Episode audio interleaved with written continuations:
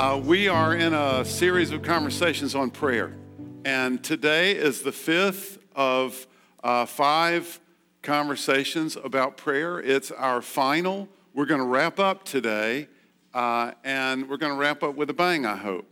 Uh, let's start this morning with 1 Thessalonians 5 16 through 18.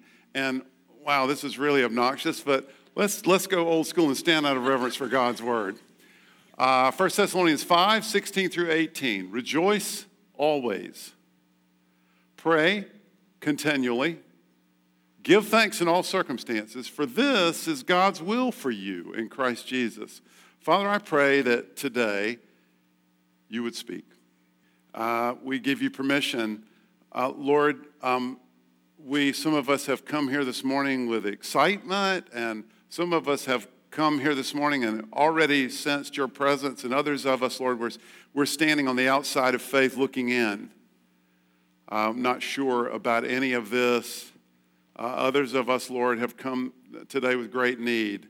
You know where each of us are. And Father, speak where we are. We're listening. In Jesus' name we pray. Amen. Okay, so I want to do three things today. If you're keeping score at home, first, I want to tell you how we got to this series of conversations about prayer. So, how did we end up having a, a series on prayer? And then, secondly, I want to make some comments about this passage. Uh, that won't take long. It's a very short paragraph, but it's a rich one. So, we'll make some comments in the middle about 1 Thessalonians 5 uh, 16 through 18. And then finally, we're going to talk about what next. So, this entire conversation, uh, what does that mean for us as a group, really? For us individually, but, but for us as a group, for us as Gateway Community Church. I want to say again, it's part of our shtick here at Gateway, but it is part of our shtick because we really believe it. Uh, we don't believe you're here by accident today. Um, and we don't believe that you're here just by habit uh, for those of you who come most Sundays. We believe that God has drawn us together. And by the end, we'll, we'll talk a little bit about what that might even mean. So, how we got to this series of conversations, if you're visiting with us or if you're watching online and you're not really connected at Gateway, indulge me for a minute. I'm going to talk uh, in house stuff. I'm going to talk about Gateway for a second and about our ministry here because that's sort of what led us to this conversation on prayer. At the first of this year, I felt really convicted.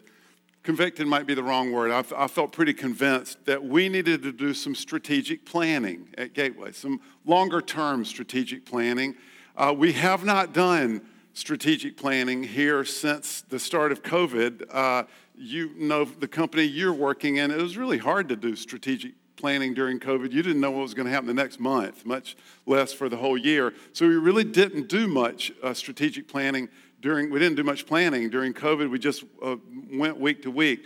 Uh, I felt like, you know, it's time. There were really three things that led to that feeling. Number one, I realized that, uh, you know, it was, it was January and uh, I don't know, we're turning over new leaves in January, we're making resolutions, whatever. And I realized this is my last chapter at Gateway. Now, I'm not leaving. Did I hear somebody applauding? Uh, I'm not leaving, um, but uh, it is, it is uh, five, maybe 10 years for me. We will decide that together. And by we deciding that together, what I mean by that is that's what happens in a church that's congregational, that, that focuses on community the way we do. We, we decide that together. You get to speak into that. I mean, there are a lot of ways for you to speak into that. One way is go to one of our leaders and say, you know, that guy is getting a little long in the tooth. I've heard too many illustrations about he and Diane communicating by Morse code. Let's get somebody who knows a little bit more about uh, what's going on today in our world um, so we'll, we'll talk about that together. But, uh, you know, I realized it's not going to be 15 more years.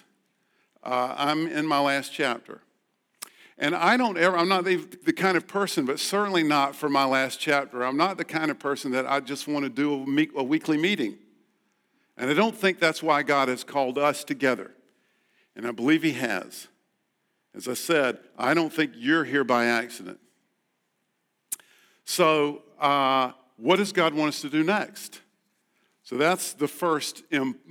that's the first theme that drove this impulse. You know, this is my last chapter.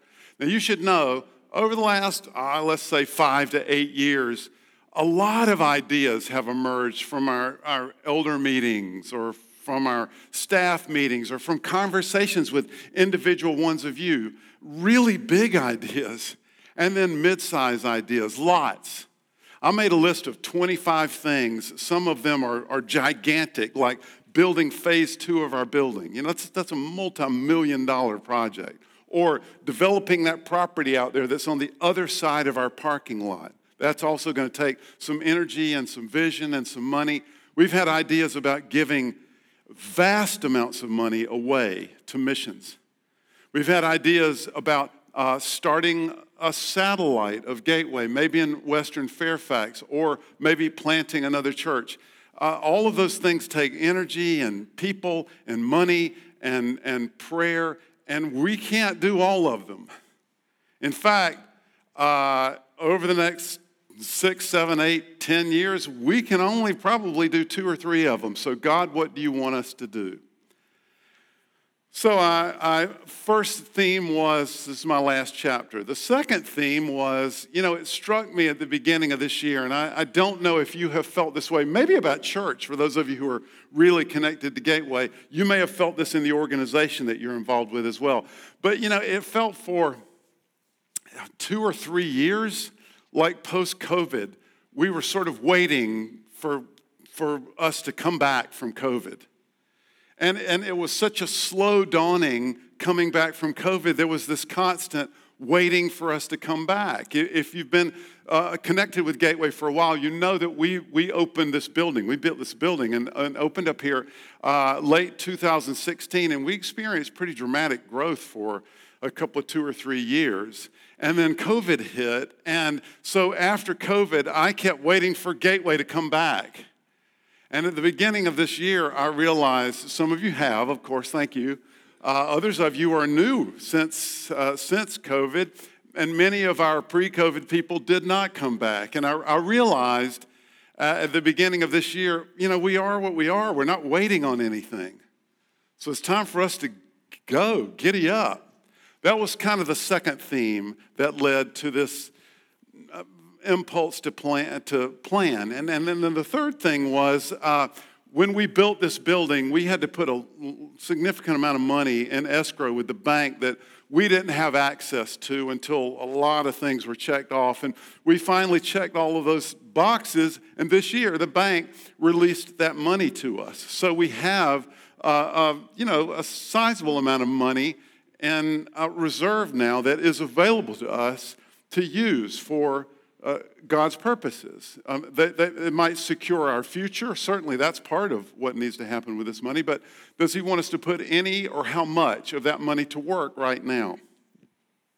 So, uh, in order to get us to a very good plan, I actually did some thinking. This is very uned like, by the way.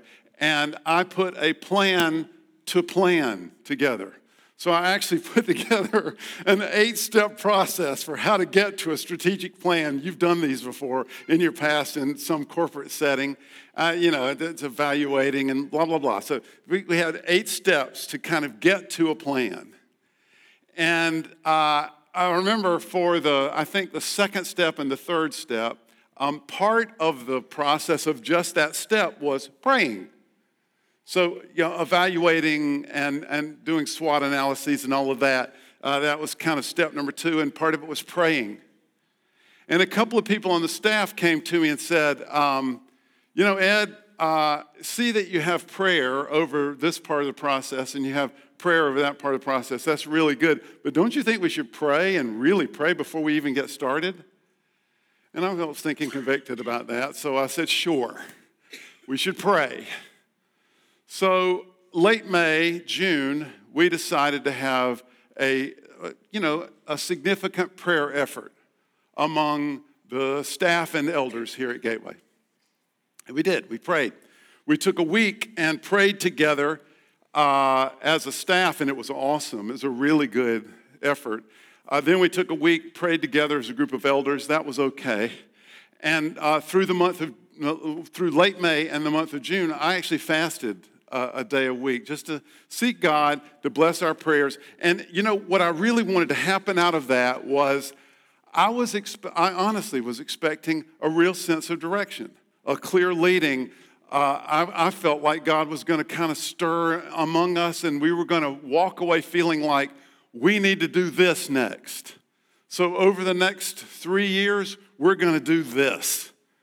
And then we just got to figure out how much money that's going to cost and how much effort we need and what the effort is, and we just plan it out. Um, that didn't happen. In fact, through this prayer effort, I really uh, came away with only one impression, it, and it was confirmed by a couple of others. I came away with the impression that right now, at least for Gateway, and I'm not saying this in some religious way, I don't, I don't know that it's always true to the degree that it's true right now. But right now, for Gateway, we are not praying toward the work. Prayer is the work. So, with that in mind, um, I decided that uh, I would think about and talk about and pray about prayer. And conversation, a series of conversations on prayer came out of that, uh, that turned into let's talk about prayer this fall. All right, now let me talk through 1 Thessalonians 5 16 through 18, and then I'm going to tell you so what, what this means. All right, 1 Thessalonians 5 16 through 18 is a part of a larger section in Paul's letter to the Thessalonians, his first letter to the group of Christians in the ancient city of Thessalonica. And if you have the NIV translation, you may notice that the, the NIV has given this entire section at the end of 1 Thessalonians a title. They've called it Final Instructions. So I want you to look at, Nathan, bring that next slide up. If you would, this is the entire section at the end of 1 Thessalonians 5. So get, even if you're at home, give this a look real quick if you would. Remember, we're focusing on 16 through 18, but you see that opening paragraph. Then he gets to 16 through 18. Then there's this final paragraph. Now, New Testament scholars have debated over the centuries how these instructions all fit together, or if they even do. Perhaps they're just a random collection of thoughts from, from Paul, kind of like, you know, imagine yourself giving instructions to your kid right before he or she leaves for college. You know, uh, be careful on the road, study hard, and make sure you call us once a week, etc. Maybe that's what's going on here. Important, but random thoughts from Paul. But some scholars have made suggestions about how these thoughts work together, how they fit together. For example, one suggestion that became popular for a while is that verses 12 through 15, so look at this, deals with our behavior towards others, while verses 16 through 18 deals with our inner life. Can you see that? But against this idea, a whole train of scholars have, have organized these thoughts in a way that I think makes much more sense. I want to quote one guy, Dr. Michael Martin. He said this listen to this. Rejoicing, praying, and giving thanks, however, were not exclusively personal spiritual experiences.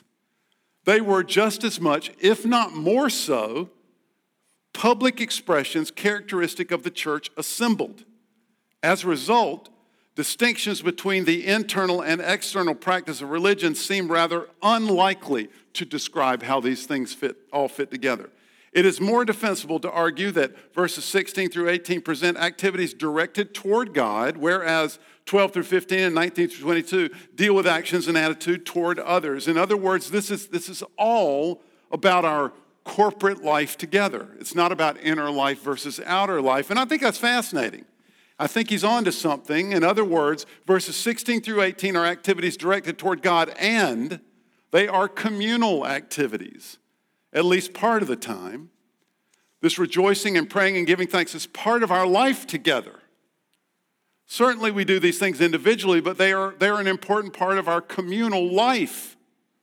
They should find expression among us constantly. Now, put a pin in that for a minute. We'll get back to that idea, but let's take a deeper dive into, into these commands for a second. Each of the verbs in this paragraph rejoice, pray, give thanks are in the present tense. Stay with me for a sec, I'm going to nerd out. Uh, often in Greek, the present tense acts in the same way as it can in English, kind of like, not kind of like, like the historic present. It can describe an ongoing current action, an ongoing current action. It often does. That's certainly the case here. So, in other words, keep on rejoicing, keep on praying, keep on giving thanks. That's the idea behind Paul's commands here. But to make sure that we get the point, he adds adverbs to the action, doesn't he? And he doesn't always do that when he uses the historic present. Keep on rejoicing always. Keep on praying continually. Keep on giving thanks in all circumstances. In other words, there are two times when these activities are right and appropriate. So make, let's make sure we get this. If you miss everything else, don't miss this. There are two times when it is right and appropriate to pray and to rejoice and give thanks. There, there, and there are only two occasions when it is right and appropriate to pray. The first occasion is when you feel like it, and the second is when you don't feel like it. Always, continually, in all circumstances. That's the idea. Rejoice always. So you cannot read the New Testament without being convinced that joy is a byproduct of a healthy Christian life. If we are doing the Christian life as it's designed to be lived, as Jesus taught us, joy is a byproduct of that life. According to Galatians 5:22, joy is produced by the work of the Holy Spirit in us, and we have the Holy Spirit in us. According to Romans 14:7, joy is a natural outgrowth of a connection with God.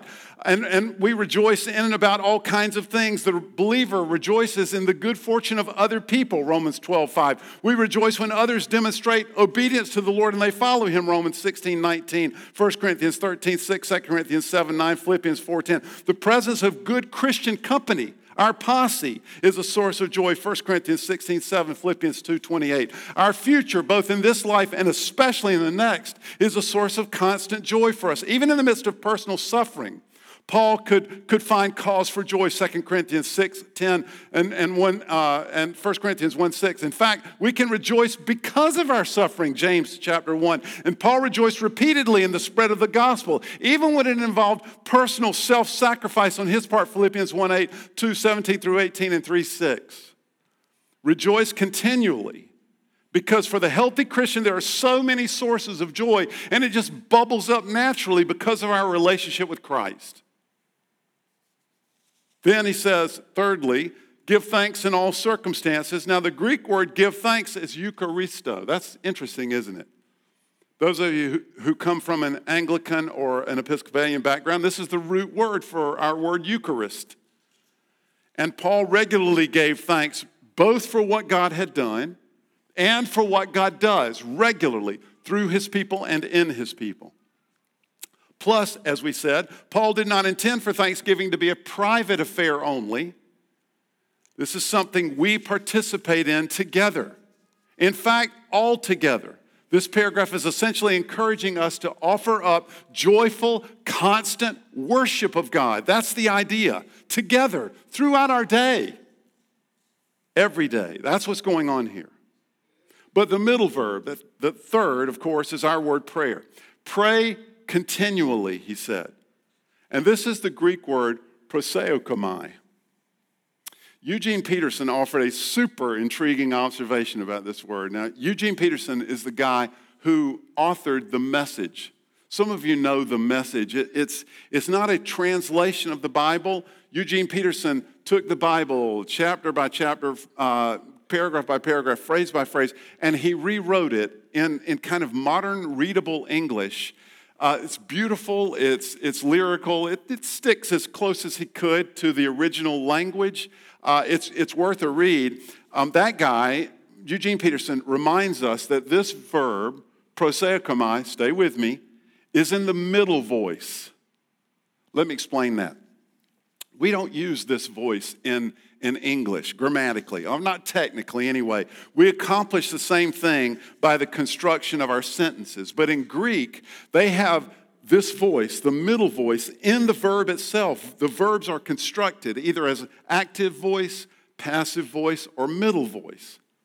So in the active voice, here's how it works the subject or the actor initiates the action. In other words, I, the subject, I hit Andrew in the face. I said that the other night in my small group, and Andrew's the leader of our small group, and Andrew said, Wow, why is your illustration so violent? Uh, I hit Andrew in the face. I initiate the action. I'm doing the action to someone else. Or, or I give Anmol advice. I initiate the action. In the passive voice, the subject is acted upon. And again, in Greek, they use the verb itself to, to differentiate these. So Andrew was hit, it's passive. The action happened to him. Or Anmol got advice, the action happened to him. But the middle voice is different. In the middle voice, the action is initiated outside of the subject, but the subject participates in the action. So in English, we would construct that by saying, Anmol took my advice, or Anmol welcomed my advice. In this case, the action was initiated receiving or welcoming the advice. Prayer, by its nature, the verb itself is in the middle voice. God initiates the action and we join him. We participate. We join in the conversation that has already started. That's what prayer is.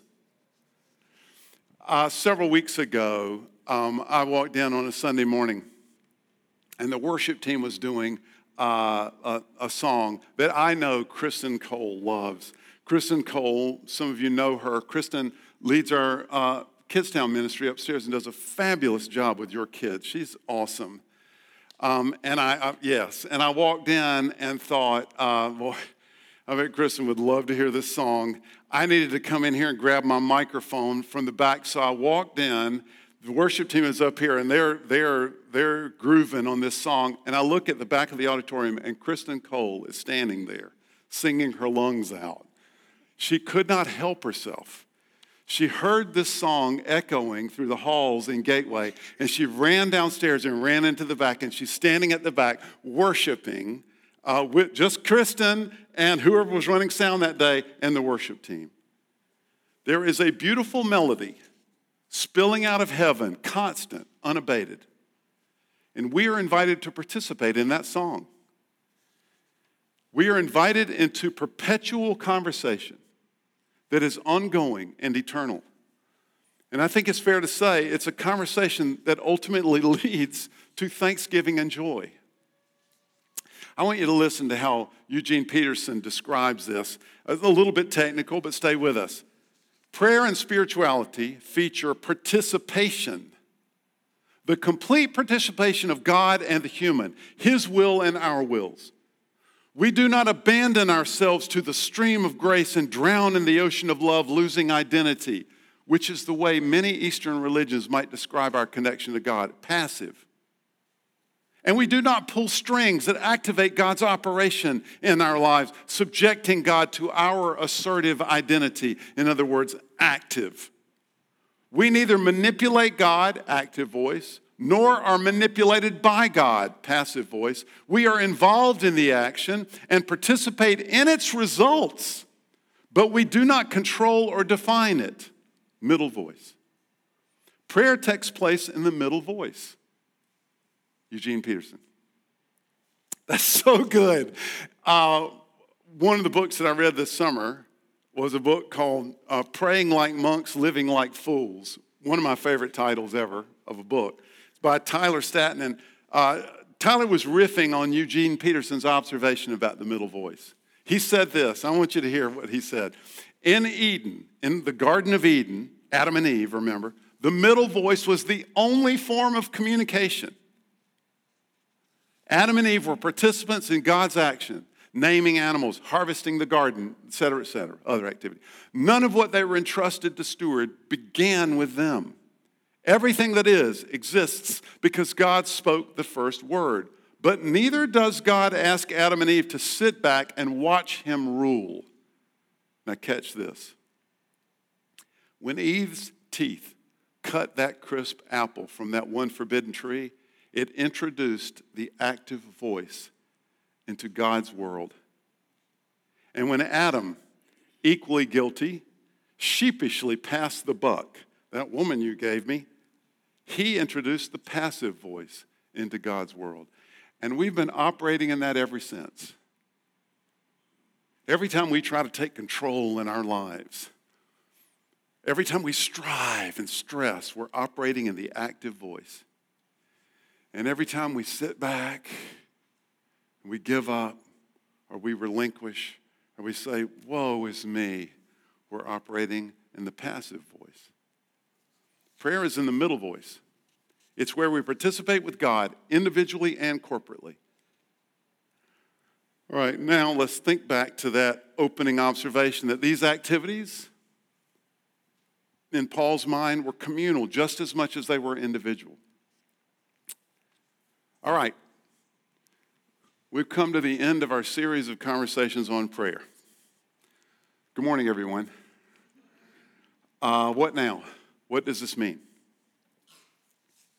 Well, this past summer, uh, as I said, we prayed. Spent some time praying as a staff, uh, spent some time praying uh, with the elders. I spent a lot of time praying personally. I heard that prayer is the work that we need to be doing. And uh, that's when I first noodled on and then formulated the idea and then felt like it was probably God. You know, I need to talk about prayer this fall. No, no, no. I need to preach a sermon series on prayer this fall. Uh, and, and let's find some time to pray. So um, by the time I was at the end of the month of June, I was already feeling like I need, to, I need to preach on prayer this fall, and I need to call the congregation. I need to call Gateway to pray. I need to call us to pray. Really. Not just kind of. Um, so, going to preach this sermon series, and I started to feel like uh, in years past, some of you have been at Gateway long enough, you, you will remember times when we've done this. Uh, several times over, over our, our history together, we have taken Christmas, uh, Christmas, uh, New Year's Eve day and prayed 24 hours through the, the day leading into New Year. And we, we would sign up, different ones of us, for an hour of prayer for the 24 hours leading into January 1. And it was always a rich exercise. And so I thought, let's do it again. Let's, let's get Gateway to pray in the new year. And I just had this nag in my spirit. And I really felt, I, I, that's all I know how to describe it. I really felt like that's not enough. And I started circling more and more around, and then it formulated into this idea terrible idea, terrible idea. I tried to get rid of it and could not. I started circling around this idea that we, together, Gateway, we need to pray through the month of January. That's 744 hours. Now, as soon as I thought that, I thought, we, Gateway, we were not going to do that. And I couldn't get rid of the idea. So, uh, Diane and I went on vacation uh, late July, early June, and I took two books on prayer. First of all, I think it was Jennifer Wing on our staff. Jennifer sitting in the back. I think Jennifer was the one that recommended I listen to this podcast on prayer. I did not listen to the podcast on prayer, but I listened to the first episode and it was, it was pretty good. And there were a couple of books mentioned in that first episode or in the material about the first episode. And so I'd never read these books. I've read a bunch of books on prayer, but I'd never read these books. So I thought, I'm going to take those books and another one to the beach with me and on the beach, uh, you know, I had enough kind of stupid novels. I was going to read those too, but I'm going to read a couple books on prayer. So I took these books with me on prayer, and the two books were Praying Like Monks, Living Like Fools, and the other one was a book called Dirty Glory. And I just, I picked that up because I loved that name, Dirty Glory. That's awesome.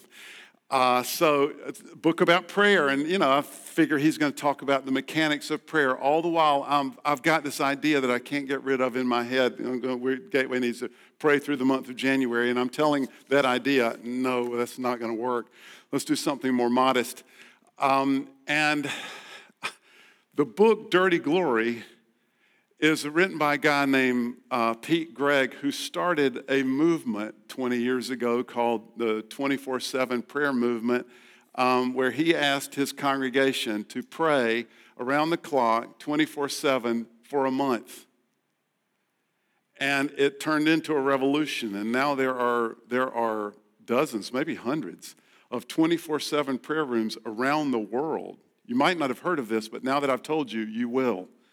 Uh, they're, they're all over the world, in cities all over the world. They, they, they just have rooms that are open 24 7 and people coming and going and praying constantly all over the world. And unbelievable, incredible stories. If you want to be knocked out, grab the book Dirty Glory. And I'm reading the story about 24 7, and every page God is saying, See, this is what I've been trying to tell you. I turn the page and I read another story. See, this is what I've been trying to tell you. So, uh, Gateway, we are going to pray for 744 hours in the month of January. We are individually and as families, maybe as small groups, we're going to sign up for hours of prayer. I figure if 250 of us would each sign up for three different slots for the month of January, we'll have it covered.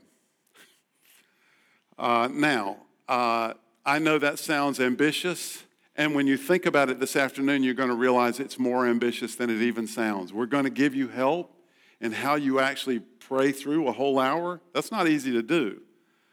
We're going to give you themes to pray for, but for the month of January, we together, Gateway, together, we're going to pray continually. We together. We're going to seek God's face about what He has for Gateway what He wants for us to do next. Before we get rid of this old man, what do you want us to try to accomplish, God? And we're going to pray about our individual needs and we're going to pray about our family needs. For the month of January, we are going to begin signing up throughout the month of December to pray for the whole entire month of January, 744 hours. All God's people said, Yes, except they said it much more excitedly. All God's people said, and, and most of them were genuinely excited and ready to go. We're going to find out.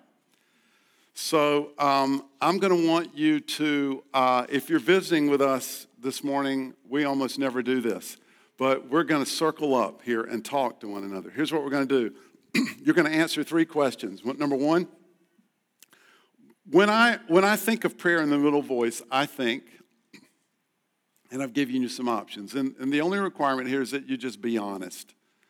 Uh, I think that's goofy.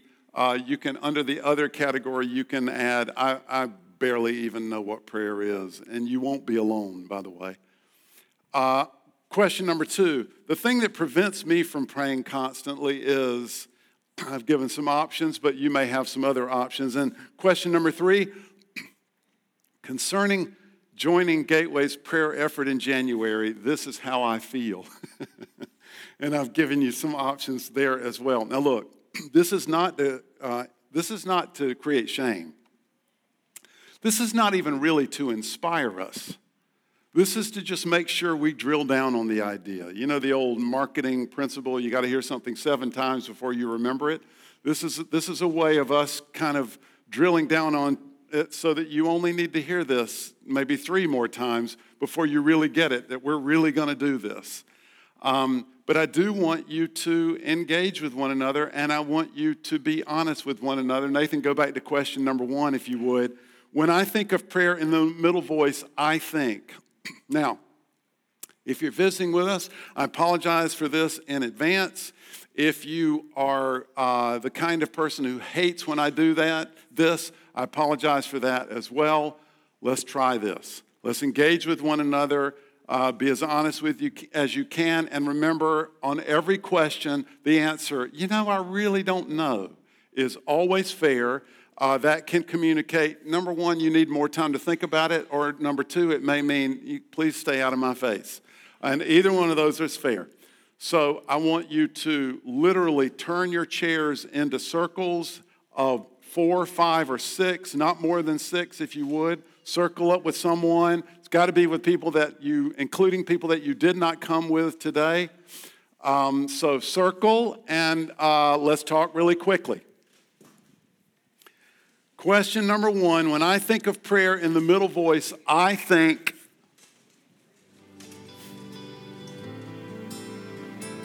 I know that I'm rushing some of you, but as soon as you're ready, let's move to question number two. The thing that prevents me from praying continually is uh, what do you think prevents you from praying continually? Busyness, or you don't know enough about prayer? You don't know exactly where you are with God right now, or you feel like you sometimes do this, or maybe you're disappointed or distracted or other. What, what, what would prevent you from praying continually as Paul instructed? Okay. Uh, I really do thank you for, for this. I know this kind of exercise is tougher for some of you, and I appreciate you staying with it um, and, and uh, doing your best through it. Finally, this one should be quick. Um, concerning joining Gateway's prayer effort in January, this is how I feel. And let's just be honest. Remember, there's no shame in this one. There's not even, this is not even meant to inspire you yet. This is just meant to drill down a little. So uh, try to answer as honestly as you can. Concerning this uh, prayer effort in January, this is how I feel. Go.